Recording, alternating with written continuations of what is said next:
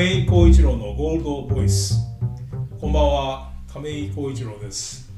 えー、2022年2月22日みんな2が揃った、えー、テレビ東京はにゃんにゃん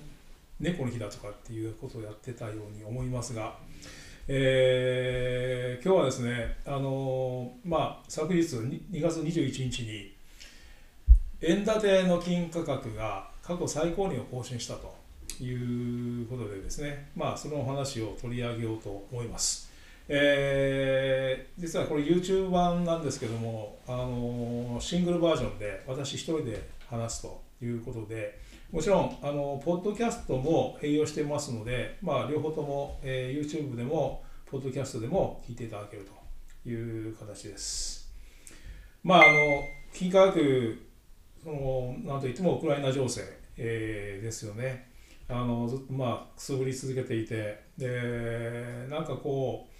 えー非常にまあ流動的ではあるんだけどもそのなんていうんですかね、えーかといってその一気に何かが事態が進展するわけでもなく、まあ、一部膠着状態のようなただあ日本時間の本日22日の早朝ですよね、明け方、これ午前3時過ぎとか4時とかその辺だったんですけども、まあ、プーチン大統領が、えーウクライナ東部のドネツク、ルガンスクと、そこの2州、まあ、そのさらに南部の方でしょうけどね、親ロシア派があ支配する地域を、まあ、あの独立を認めるというような意表をついた作戦で出てきたわけですよね。で当然まあ以前から予想はされていたんですけどもそういう親ロシア派からですね、えー要請があってそのその人たちを助けに行くっていうような形でですね、えー軍隊を派遣するんじゃないかということは、まあ、十分そう予想はされてたんですけども今回はねその軍事行動をその伴わずにその平和維持活動であるというような捉え方をしてねあの入るということでは本当にこれはね非常になんなんていうかなあのうんよく考えたよく練られた作戦であろうというと、まあ、語弊はあるんですけどもなんかねななんて言うんだろうな僕がそのニュース今朝聞いた時になんかこう狐と狸のイメージなんですよねなんか日本国内でなんかこう狐っていうのはそのねそのずるいとかこすいとか、まあ、油断がならないとか狡猾だとか、まあ、そういう、まあ、シャープなイメージじゃないですか。でタヌキっていうのは一方なんとなくこう体型からもねなんかなんとなくこうまあ人を化かすんだけどもなんか化かした時になんとなく尻尾が出てたりとかねそういう人間味があるっていうような形で語られるじゃないですか。なんかこうそういうイメージとしては本当にこう狐につまされたような感じになってて片やまあ別にバイデン大統領がタヌキというわけではないんですけどもなんかこうね言葉悪いですけども手玉に取られているような感じでこれ非常にまあアメリカサイド米国は対応に困るっていうような感じでですね、まあ、どんなあそういう対抗策を打ってくるのかなというのが非常にまあこれから見ものになってきました。まあ実質的には本当に進行したことにまあ違いはないので、えー当然ながらまああのなんか対抗策を強力な対抗策を文字通り打ち出すとなると他でなく原油価格だとかですねエネルギー資源関連、まあ、天然ガスも含めて、えーロシアにはあ例えばそうですねあのパラジウムとかもありますし、まあ、そういうものでですね、まあ、足元のインフレというのがねあのにもつながってくるのでさらにそのインフレを加速させるということにもつながってくるので当然ながらまあ金価格というのが買われるという形になってきました。それと、うん、株式市場が非常にまあ不安定化するということは、もうこれはもうすでにそのアメリカの FRB の引き締め政策がですね非常に強いものになると、まあ、これもまたインフレに、ね、あの背景があるわけですけども、やってると、で金が上がるという形ですね。ちょうどまあえーあ2月21日、グラム単価、これ OSE、大阪取引所の価格で先先物でですね、えーちょうど2000年あ2020年の8月7日に7032円というのがあったんですけどね、それをお2月21日、えー超えてですね、えー、7041円まで買えるということで、まあ、更新したということになっているわけですけれども、まあ、その背景には、えー、ドル建て金価格これが1900ドルに乗ってきて、まあ、いよいよあのそうですねこれ昨年11月の高値を超えてきてたわけですけどそれからまあ、えー、1900ドル超えてきてちょうどあの2021年の6月1日にここにですね1919.20ドルというのが高値があるわけですよね。まあ、これはこれをまあ視野に入れてきているということで、まあ、これまだそこをね取引時間続けてないんですけども、まあ、それを超えてくるとおちょうど21年1月の6日に1962.50というのがこれは取引時間中にあるわけですけども、まあ、これも視野に入れてくるという形で、えー、まああのいずれにしましてもこのは、えー、まあえー、いわゆる有事の金という形でですね、えー、会計が非常に先物市場を中心に高まってきているという感じです。それで、あのー昨年12月 YouTube でですねこれ金市場の上昇要因ということであの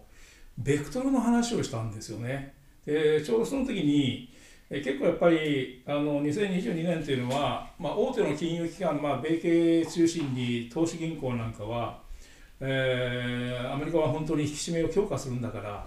えー、当然ながら、えー、アメリカの長期金利も上がるだろうしえー、ドルも買われて上がるだろうしこれはもう金は売られるんだよということで、えー、22年の見通しとして1600ドル台に下がるってなんていうのも割と多かったんですよね。で昨年12月の時にいやあ私はまあどちらかというと強気しててでその、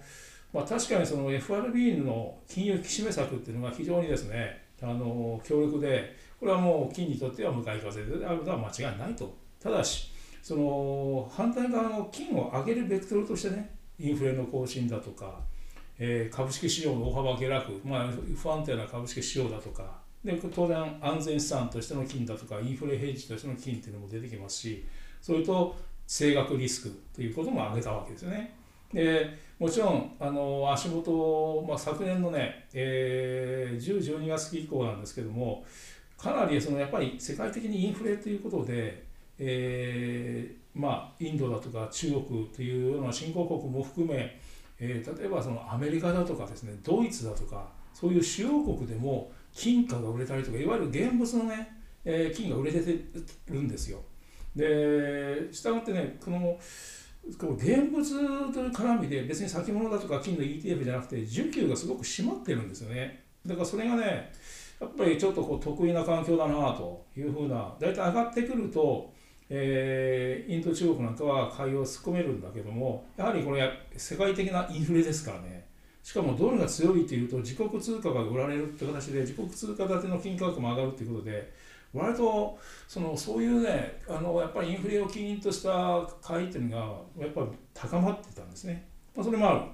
る。でそれとまあ従来から続いてきたここ10年以上続いてきた新興国の中央銀行の買いだとかね、えー、そういうのがあってつまり非常に大きな FRB の金融引き締めという巨大な金の売りベクトル金先ベクトルが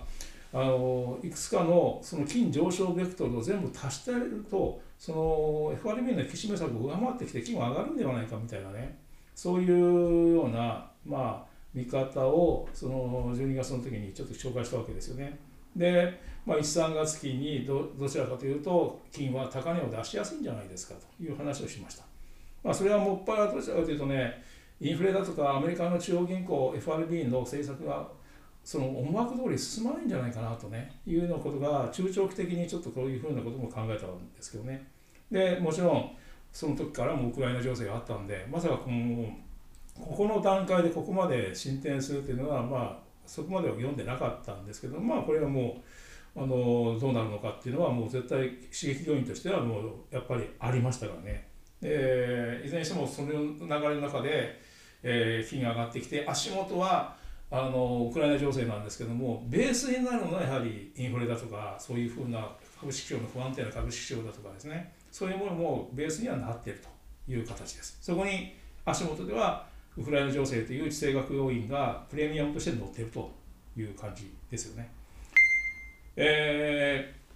ー、まあ円建て価格が、まあ、7000円台に乗ってきてこれはもう当然あの検討小売価格なんかもこれは10%のあの消費税に乗ってますけども、えー、もう7800円くらい来てるということでね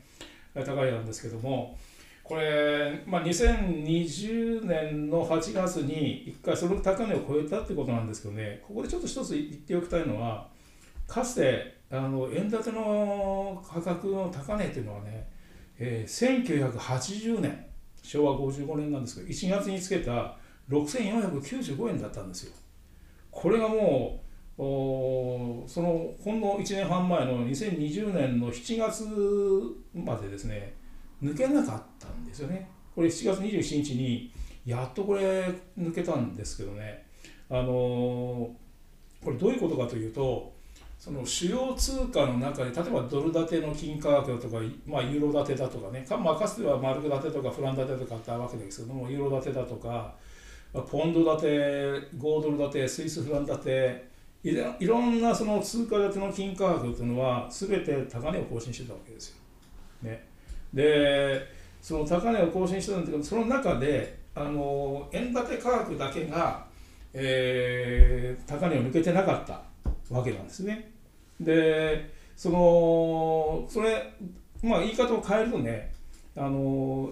円だけが金に負けてなかったということなんですよ。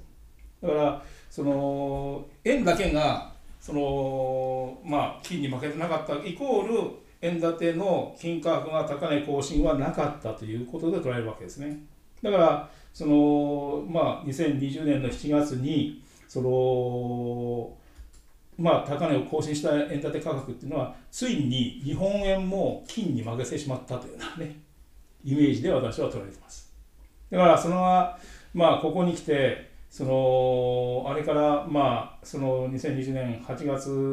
に、えー、高値さらにここに来て更新してきたっていうのはですねそもそもまあドル建て金価格っていうのは当時その2000ドルを超えてたわけですよね。2000ドル超えて、まあ、終値、引け値ベースでは2069.40というのが高値が今でもあるし、取引時間中というのは2089.20というのはまだ残ってはいるんですけども、現在、まあ、1900ドルくらいのところですよね。だから、あのドルベースでいうと、まあ、まあ9%ぐらい、まあ、安い水準なんだけども、まあ、超えてるっていうのはもう言うまでもなく、えー、円が減価したっていうか、まあ、特にそのドルで値付けされてる商品ですから、えー、ドル円で円安が起きてるということなんですよね。で、まあ、あの結果的には、まあ、あのドルと円の関係というよりも、まあ、円がね、主要通貨の中でどれぐらいの、まあ、相対的に価値を維持しているのかっていうので、実行為替レートっていうのは、まあ、あるわけですけれども、それ見ていただくと、やはり、その2020年8月以降にずっとやっぱり下がってきてるわけよね。だからこれがその金価格の値下がり以上に円が減価してるってことを表すことを表してるわけですよね。だからまあ円の購買力が落ちてきてるっていうのはねことを表すわけなんですよ。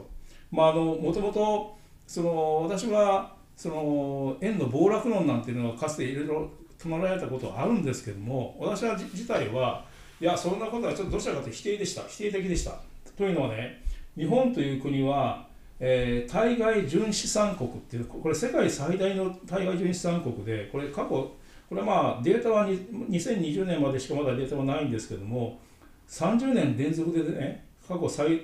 大を続けてるんですよ、大体まあ日本円すると20年末段階では356兆円。だから貿易赤字がなってもね貿易収支が赤字になっても外に置いてある資産で、えの利息収入配当収入で十分カバーできるというねそういう面ではまあその、まあ、円というのは安全資産っていうような形でね何か問題があると円が買われるなんてことはありましたよね。ところが最近ここに来て、まあ、ウクライナ情勢があってもなかなか円高につながらなくなってきてるじゃないですか。これどちらかというとそれだけねあの対外純資産の面があったとしても少し円の先行きつまり日本国の先行きにクエスチョンがついてきてるということなんですよ。で実際に対外純資産で見てもそのドイツがねもう急ピッチに追い上げてきてまして、えーまあ、日本が356兆円持ってるんですけどもドイツが323兆円っていうことでおそらく21年はもしもしかしたら抜かれてるのかもしれないね、まあ、そういうような状況になってきてるんですよね。えー、でそれと、まあ、新型コロナ禍でこれ世界各国、まあ、そうですけども財政赤字がすごく膨らんでますよね。でよくあの現代貨幣理論なんていうのやっぱり1年半ぐらい前に盛んに唱えられたじゃないですか。